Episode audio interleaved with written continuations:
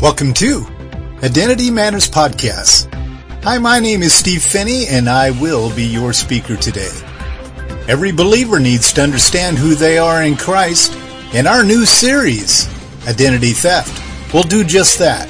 Help each believer truly know who they are in Christ. Thank you for joining us.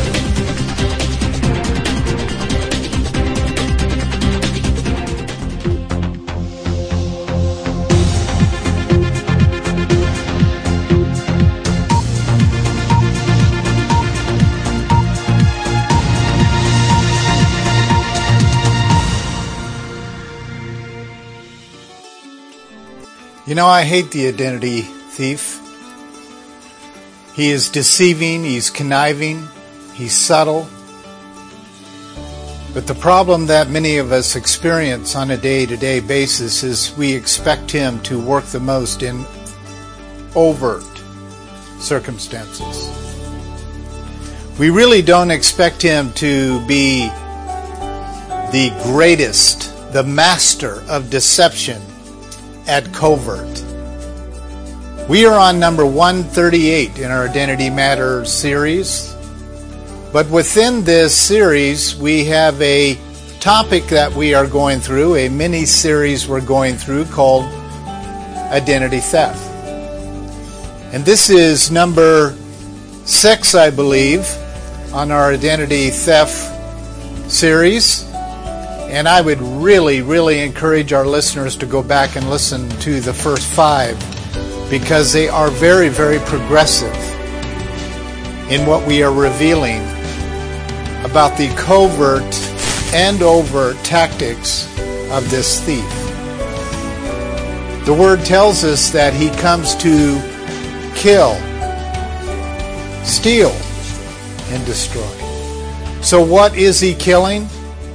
Yeah, sometimes it's human life, but the reality is the sovereignty of God reveals to us that no one dies before their hour. So he can attack your body, he can attack your mind, he can attack you in many different ways, but God will not release control of your body until the hour that's been appointed for you. And we have circumstances that go on in our lives that God does reveal that to us. For some of us, it's on a regular basis.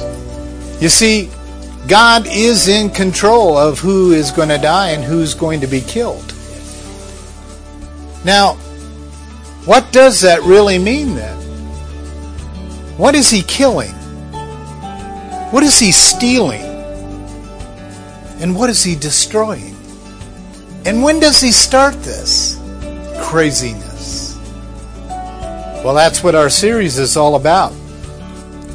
Here is our opening statement that we need to make sure everyone understands because the whole mini series is based around this paragraph. And it reads Identity is the door to your earthly destiny, and for all of us, our eternal destiny. Now, what we have to think about here is what is in our mind throughout the day is this confession. So if you're going through your day and and you are having these these mini battles with the killer, with the thief, with the one who destroys.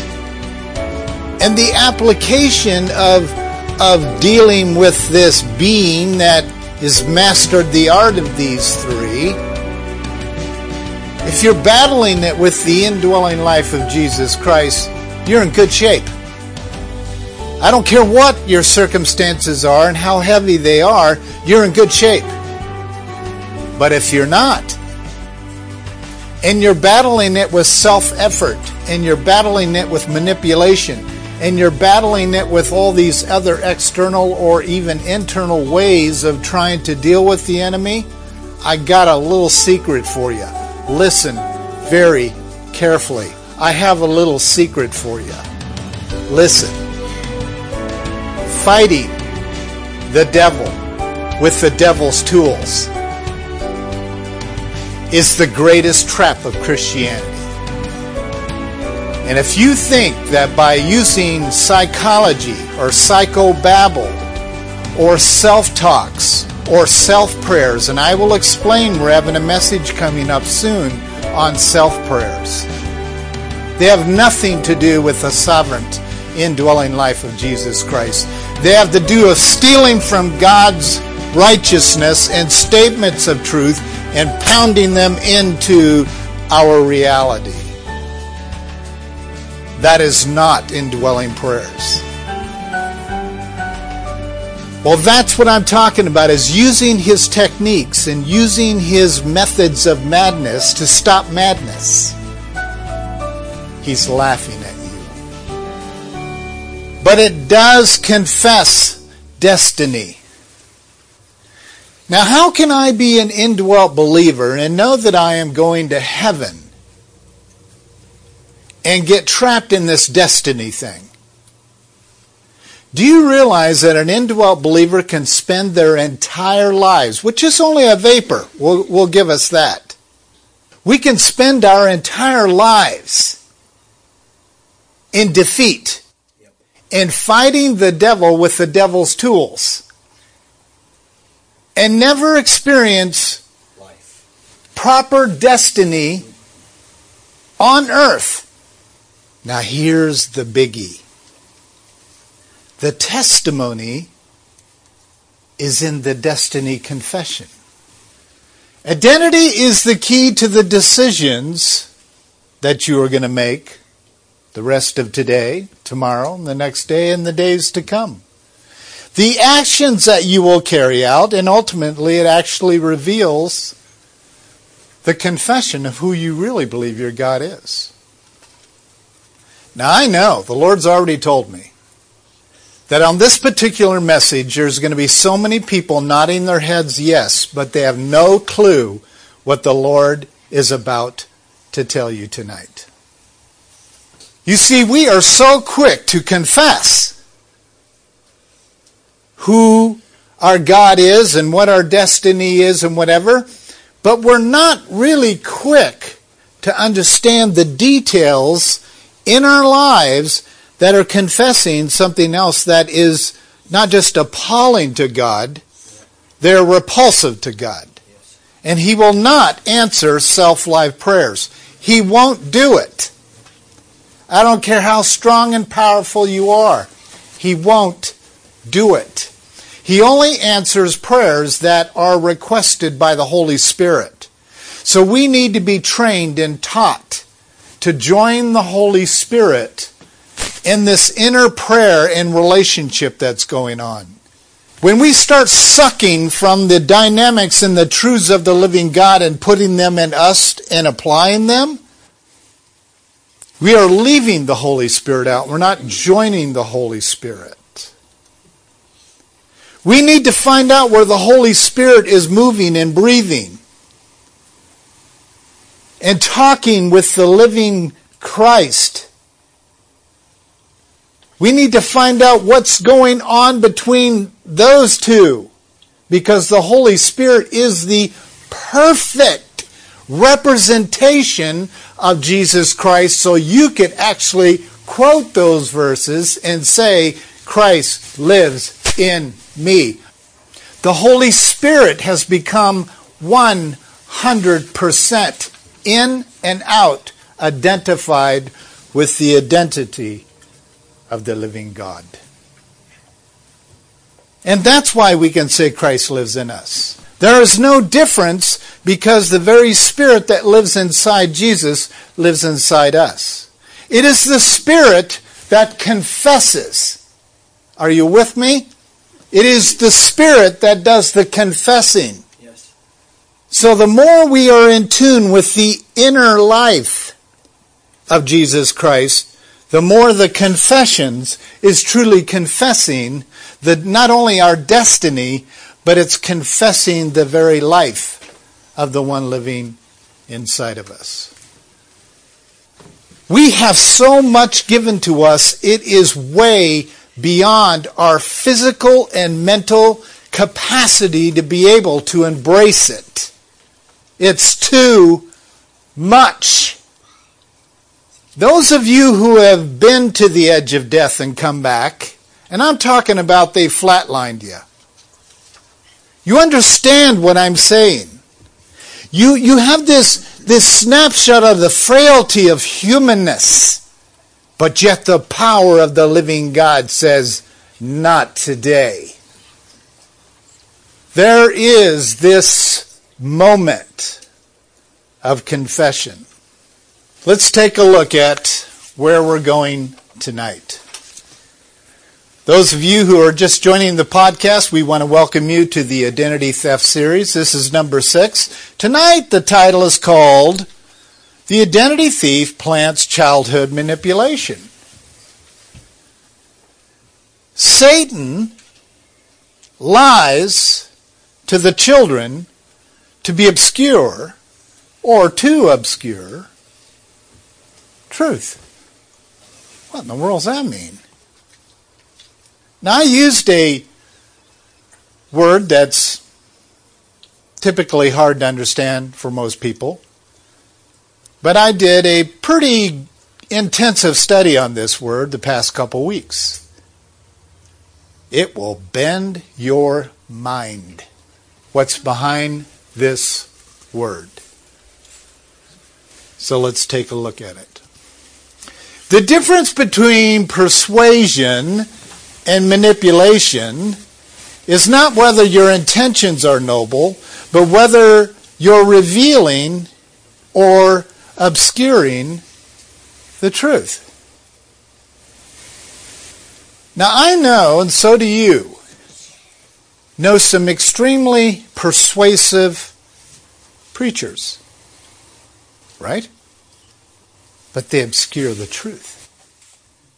They have thousands and millions of people that are saying hallelujah, jumping out of their chairs, raising their hands toward Jesus, and doing all of these highly religious outward confessions about praising Jesus for what they're hearing out of someone who is simply manipulating them with persuasion. You see, I want a release of life I want people to sense there's some kind of exposure of the life of Jesus Christ happening here in this teacher tonight. And with teachers all over the world. Not to persuade them to believe external knowledge. Because if I remember correctly, there's someone who is really good at that. Let's dice him up a little bit. So, what does it really mean to be obscure? Does anyone want to take some guesses? To be hidden. What if you found out that one of the old, old, old, old meanings? Obscure means to take away one's security by lying. It's very purposeful. Now, can people be obscure and not do it on purpose? Yeah, probably. But on the most part, they are purposing to be obscure. So, what that means if we sat down one of these leaders who is very good at persuasion of knowledge, but not so good at revealing truth, which is revealing Christ, and we had this little talk with them about or even asking them the question, why are you so obscure? If they're fairly acknowledged in the Word, they would probably start debating the Word. That's obscure. You won't come out and just say, I just don't get it. I am suffering.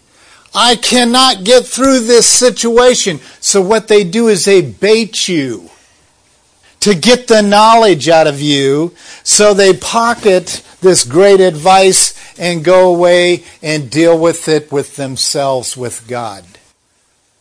But see, it starts with obscurity. It's baiting, it's testing people to see what they think, see what they're feeling. It's satanic. I'll tell you again, it is satanic for you to bait people. In fact, you're turning the hand of God back on you when you bait people to be honest with you. You're turning God's hand back on you. Because God is not interested in giving you knowledge through obscurity.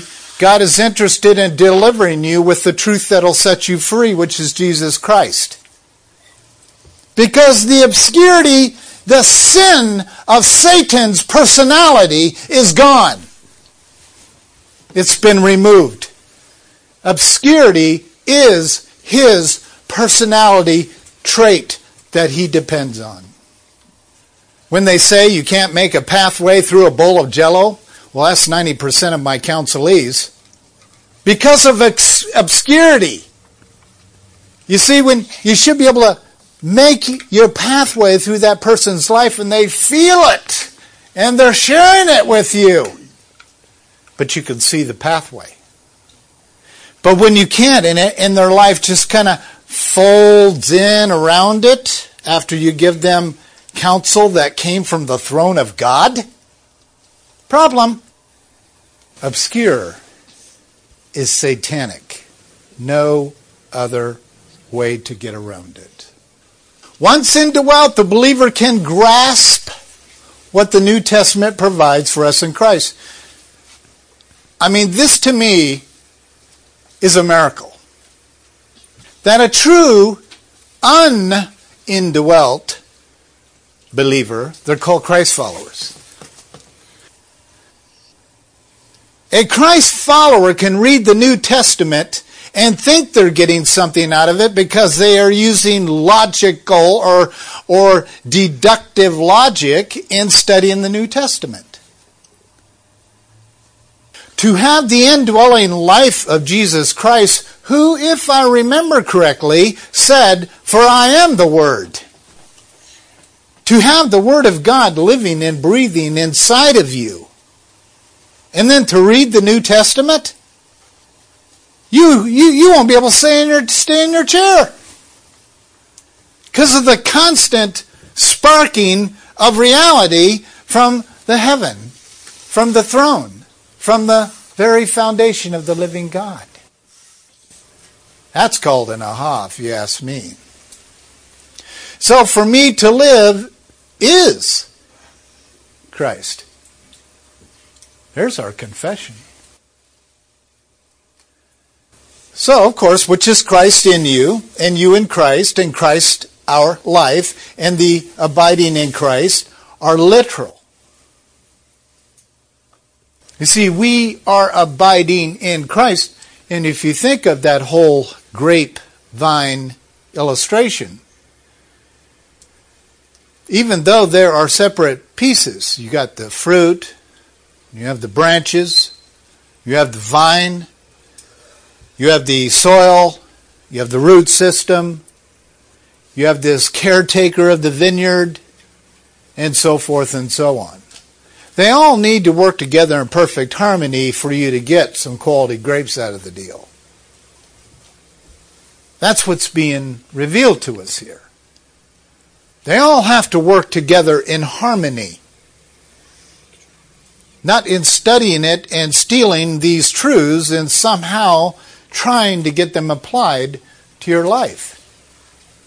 Boy, is there something wrong with that picture. If the identity thief can destroy this truth in the worldview of a child, he wins. Hands down. The rest of that child's life. You see, any good Satanist knows what I'm saying is the absolute truth. They know it better than you. This is very, very important for us to understand these little techniques that Satan uses with children because they will struggle the rest of their lives obscuring truth manifesting the very characteristics of Satan's personality. That's what you guys are looking forward to. Unless something very different happens.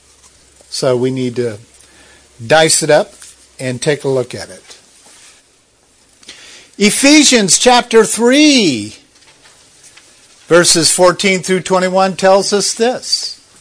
For this reason I bow my knees before the Father, from whom every family in heaven and on earth uh, derives its name.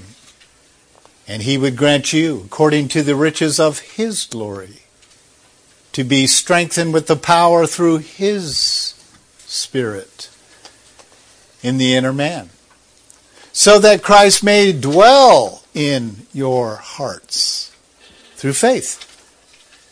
And that you, being rooted and grounded in love, may be able to comprehend with all the saints what is the breadth and the length and the height and the depth, and to know the love of Christ, which surpasses knowledge, and that you may be filled up to all the fullness of God.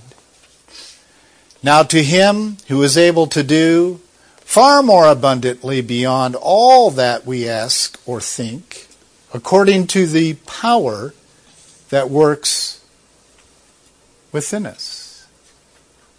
Quit praying to an external Jesus, for Pete's sake. He lives inside you. Just talk. We have all of this ready to work within us. Powerful stuff in this little passage. I would definitely take some time to let the Spirit comb over it with you in your private time.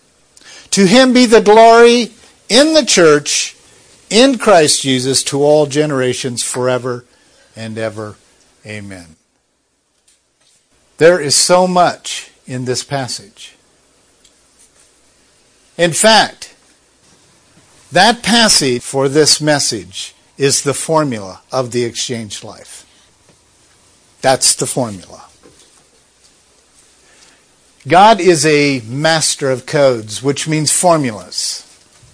You put things in pieces not to obscure the truth, but to slowly reveal the truth and end the Bible with the book of the Revelation. Revelation is very unusual because it's Hebrew and Greek. It's the third language. It's a very unusual combination. And that's how he ends it all? Uh huh. Do you think God hides the truth from people? All day long. 24 7. He even hides it from Jesus. Oh, son, for you don't know the day nor the hour either. I'll give it to you when it's time. Is that obscuring? No, that is sovereign control. Do you tell your children all of the nitty gritty, nasty details of life when they're little like this? No. That's called wisdom. It's not obscuring. Obscuring is more evil. So let's take a look at it. Identity thief plants 14 childhood manipulations. 14 childhood manipulations. Number one, the process of teaching young children how to obscure, hide the true intent, meaning in communication. Making the message confusing, willfully am- ambiguous, or harder to understand, resulting in talking in circles that has no destination. That's the difference. You see, even the Bible is written and laid out in such a way, there are coded things in there. There are pieces of Christ revealing himself from, from Genesis all the way to the book of Revelation. They're all building upon one another and revealing pieces of truth according to our ability to be able to behold it. It's not obscuring it. Oh, that's not Satan's goal.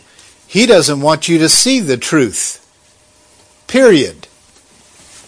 So he pulls off this technique and he starts it with children. Have you ever heard your child tell you something and you know it's not the truth, but yet they believe that they're telling you the truth because they're just giving you pieces, hoping that you'll be content with those pieces. When in reality, there's so much more behind those pieces. In their eyes, they're saying, I'm not lying to you. They actually need to be formulated for concrete operation. They need to be formulated in believing that not telling you the whole truth is not lying. And once that's in concrete, they'll go through their entire life not speaking the entire truth. So one ounce short in truth is a lie. That's it. I just gave you Satan's greatest plan. Just reach in and take 1% out of pure, unadulterated truth. It's now a lie. And now he's going, hmm, now I've got to find a way to train up the children in the way they should not go. Then when they get old, they'll, they'll forget who they are. To try to get the children to, to go in circles but not really going anywhere.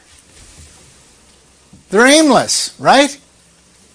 They're wandering, going from the next flesh bag to the next flesh bag.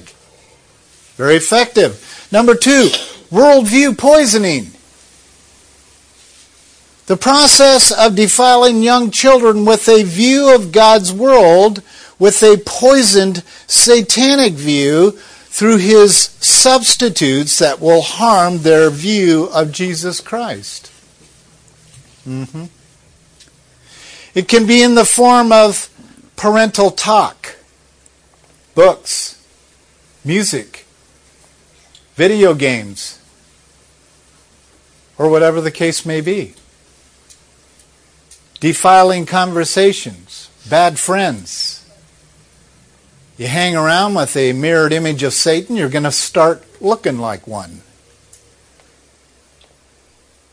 So, to take the one holiday of Halloween, for example, it has been in our culture for so long, but with the Christ followers, it's, it is to be expected that they literally start walking out the culture that Satan has firmly planted into the world through holidays and books and music and whatever the case may be.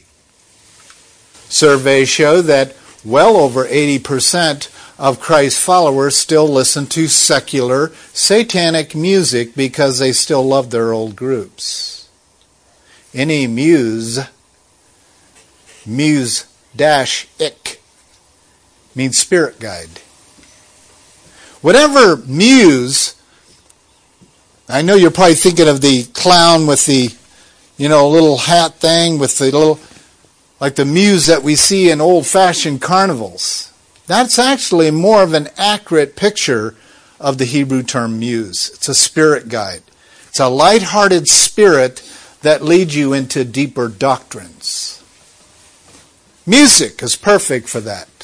And many of you are still listening to an Iron Maiden or listening to even a secular artist that sings about happy love songs. Anything you're singing about and that is not coming from the throne of God through a spirit inside the Holy Spirit, living inside a musician, muse, leading, spirit, leader, is evil. But any worship that the Holy Spirit is actually manifesting in that music leader is a spirit guide in its honest sense, leading the people to the throne of God, right? There's not multiple types of music. There's only two. There's only two channels. This is how he does it. And then there's books. Then there's TV shows, and then there's it goes on and on and on. And he does it through the children. Let's take a look at number three. He plants primal fears. Implanting unfounded fears in a child's life, such as fear of death, fear of monsters, fear of, of being entrapped, fear of being left alone, losing control, separation from loved ones, rejection, closed in spaces, or being humiliated. All of which Satan suffers with himself. The phrase misery loves company, that's what we all call duh. Anything that Satan is suffering with right now and suspects that he's going to suffer with in the future. He's moving and breathing in the culture to get people to join him in the fellowship of his sufferings. Because identity is found in the fellowship of sufferings. Number four, he plants divide and conquer in the hearts and minds of children. It's called competition. The process of implanting competitive spirit of being number one. This deception is based on the element of the child must first divide, separate themselves from the individuals they want to conquer in order to conquer these individuals. You see how he's twisted things up? So, this competitive drive that children have today, we've learned to make money off of it. We've learned to turn it into careers. We've learned it into, you know, having these careers turn around and eat their lives for lunch and dinner. And then it's over. And what have they conquered? It's not what you think. Success is not what you think. And those of you who have tasted it and got the Satan cycle, you understand what I'm saying.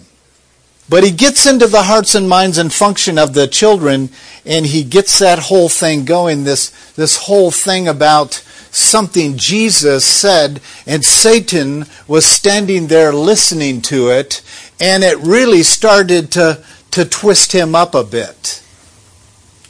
You see, Satan's number one goal for himself is to be in first place. And the only way he can get there in his illogical, deceived, depraved mind is to eliminate Jesus Christ, to separate himself from Jesus Christ. And he did that quite successfully. Now Jesus Christ is a competition. He's competing for the Christ of the world. Well, see, his Satan cycle is going to show him something that's going to be a little bit alarming someday. When he gets to that point of thinking he's going to be able to obtain this success, he's going to somehow have this, this epiphany that he, Jesus Christ is the head of the universe. and this marble is not a real big deal in it. Can you imagine that defeat?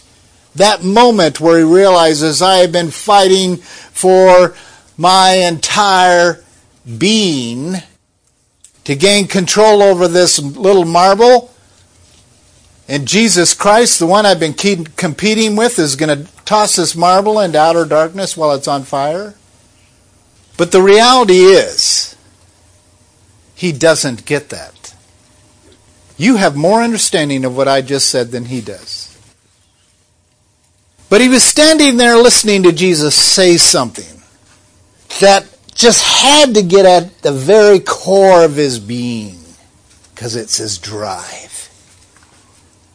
And Jesus said this For the first shall be last, and the last shall be first.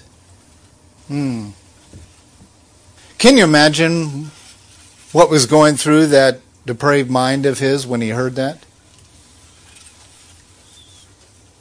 The very thing of all of you professional sports people are pushing for, you are going to get to this point where God's going to turn that whole system on you and you're going to be suffering and defeat and a broken body and a broken mind and a broken spirit and you're going to end up with absolutely nothing. You'll be in last place. No, but for some reason that doesn't affect them as they're spending all their money, time, and effort to strive to the top. Same thing happens in ministry. I look at some of these persuasive preachers out there and I go, you just don't even realize you're going to end up at the bottom. So, Lord, keep me at the bottom. What kind of prayer is that, you defeatist preacher? Stay small, Paul. And Paul did stay small. He was beaten times without number. He was tortured by the enemy. He was constantly under distress. Then he had the pressure of the church on him. Shipwrecked so many times to the edge of death and back so many times, he forgot to, he couldn't count it anymore. Because God was keeping his commitment to the word of Jesus Christ Paul, if you want to be great, you must become the lesser of the brethren. Do you want this or not? Yes, I do. So the lesser he becomes, the greater he is known in the demonic world. Oh, I know Paul and I know Jesus Christ, but who are you? Identity is what frightens the enemy. Stay small, Paul.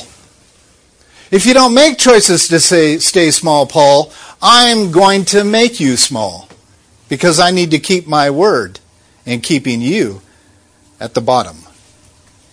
So when Paul came out with this statement after being tortured by a demon, that's what the messenger of Satan is in that passage. To keep me, Paul, from exalting myself, there was given to me a messenger of Satan to buffet me and of course, the famous verse that came out of that whole thing, we have it on postcards, we have it in songs and whatever, and people have no clue what they're saying. And that is when Jesus said, For my grace is sufficient for you, Paul. For power is perfected. Identity is perfected in weakness. Therefore, you see, if, if Paul was led into the fellowship of Christ's sufferings, here's what we're saying Paul is being led into the sufferings of Christ's identity. Jesus had to be beaten down to be in last place. Laughed, scoffed at, spit on, kicked at, teased, suffering, all things, before he could take first place. And we're to join that? If we were honest, we would be able to embrace the true reality of what God is saying through the Spirit, but honestly speaking, it's too much. So he indoctrinates the children. There's a biblical truth regarding demonic doctrines, period. Satan has his own doctrines, and he knows that the child will not function by them until he indoctrinates them with which his demons themselves actually live by. And this is done through every form of training up the child in the way that they should not go. You look at some Christian Christ follower families and you go, why in God's name are you allowing your children to read that book? I mean, you see it. Like, it's like, these two don't go together. Probably true, but we do it. You know, when the Harry Potter series came out, the church tried to boycott it because it was so evil. Guess what? It's just as popular in the church now than out of the church. Same thing with the superheroes. And, and, and, and, and. How does this happen?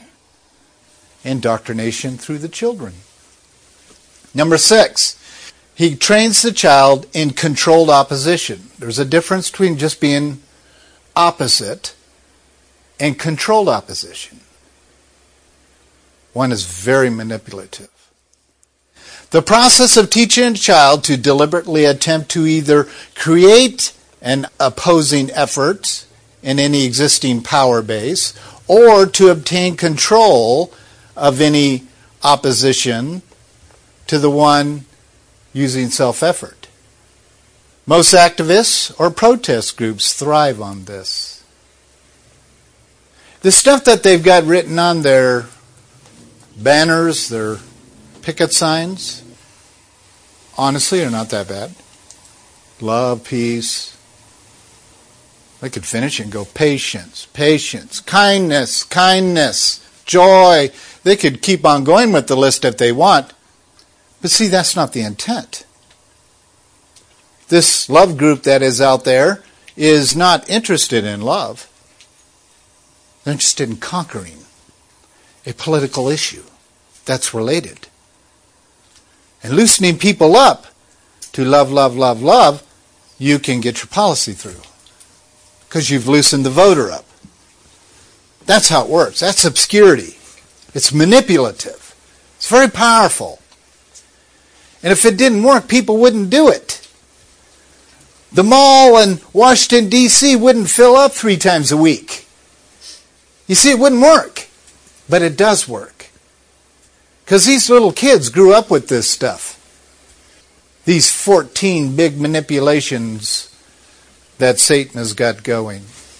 Just to remind you before we quit tonight, this is a diagram you guys are fairly familiar with. This is the natural man walking in the flesh. This is an unsaved person. All of your children are born unsaved. Satan knows that better than you do. They are an open book to him. They are a hard drive that has only the basic functional data to make the machine work. It is his responsibility, as he knows, to program that hard drive. So he starts putting stuff on this hard drive. So he takes the world, your flesh, and him, the devil, he's his external influence through demonic imagery, and that's books, music, cartoons, etc. And he gets that stuff into the conscious mind. It floats around in that child's mind. Their old nature is what is in charge here, so he's got that down. The reinforcement, the leadership from within is already in place. So it rolls around, then they fall asleep at night and they have nightmares. And here's basically what we're saying to the children if we don't really tell them the truth, like we're presenting tonight, is it's it's okay, honey, you'll get used to the demonic images. Yeah yeah, after a while, you know, dreams are dreams and nightmares are nightmares, and you know, it's got nothing to do with the devil feeding your mind with his graven imagery. That's kind of what we're saying. Your children have these mirish night sweats because they're confessing the truth of what's happening to them. The enemy is programming that mind through things, stuff they hear, stress in the marriage, stress. You can't imagine what that little mind's trying to process. And then they have a bad dream, or there's a monster under their bed. There is. And the sooner you realize that, that there's monsters under their bed, the sooner you're going to start protecting them with the truth. You'll do the right kind of warning. How we ever got to the point of psycho-babbling nightmares and monsters is just beyond my mind. It's like every child suffers with monsters under the bed. No, they don't. There are homes that are girded up and protected and filled with truth. And when the enemy does slip a good one in through the neighbor, through a television commercial, through whatever, there's immediate battling that can be done to secure that child's mind, obscure, to keep the security of truth guiding and directing that child. So when they go to sleep at night, all that gets settled into here. Why? Simple. So that he can call it to mind someday when he needs it. So when some preacher comes out with these strong words in his sermon, and that adult is sitting there going, eh, this guy's over the edge. Surely it's not that crazy out there. There's a real devil? There's real demons that come in through my house? Listen, listener. You believe that there's pictures running through your living room that your phone can pick up and bring that image in front of you within split seconds, but you don't believe there's demons rushing through your house? What is wrong with you? There is a spirit world out there, and the enemy is working diligently at bringing it to your doorstep. And then number seven, we'll do the other seven next week. Number seven is he infuses the child with a love for money. Since the love of money is the root of all evil, the love for money will produce in the child an open door of all kinds of evil. Now, that's not proper deduction. That's just the truth. So if your children are working to get money so they can spend money to go buy treats, you're guilty of this. You've literally led your child into one of the most evil manifestations of Satan. It is God that looked at Satan and said, For the root of all of your evil is because of your love for money and possessions. Satan is evil because of his love for money. And I'm not the one saying that to you. That is right out of the Word of God. For the love of money is the root of all evil. Keep in mind that this area of life is one of the top three positions of the triune of Satan.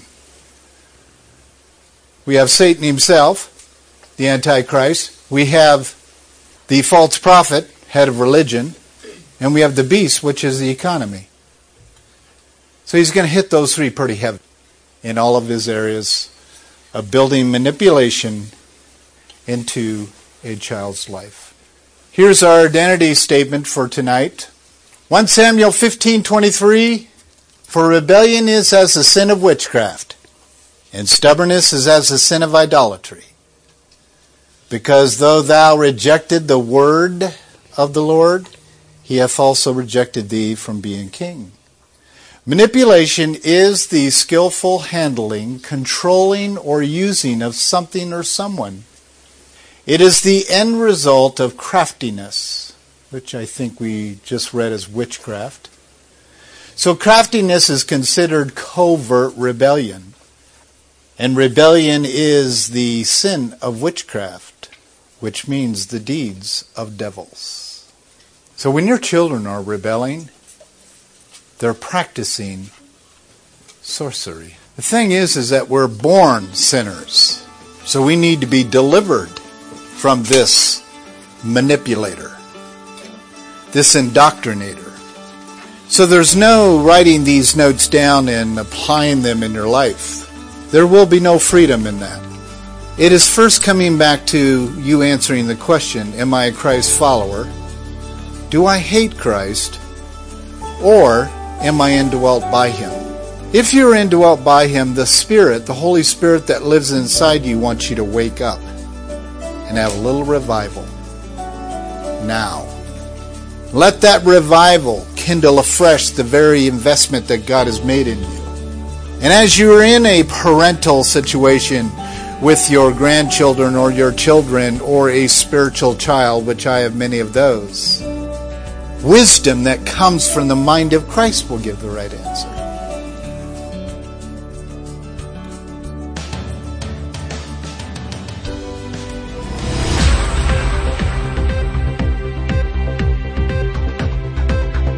You've been listening to Identity Matters Podcast. We appreciate having you join us today. Feel free to log on to our website at www.iomamerica.org. We have lots of resources available for you on the believer's identity in Christ. Again, thank you for joining us.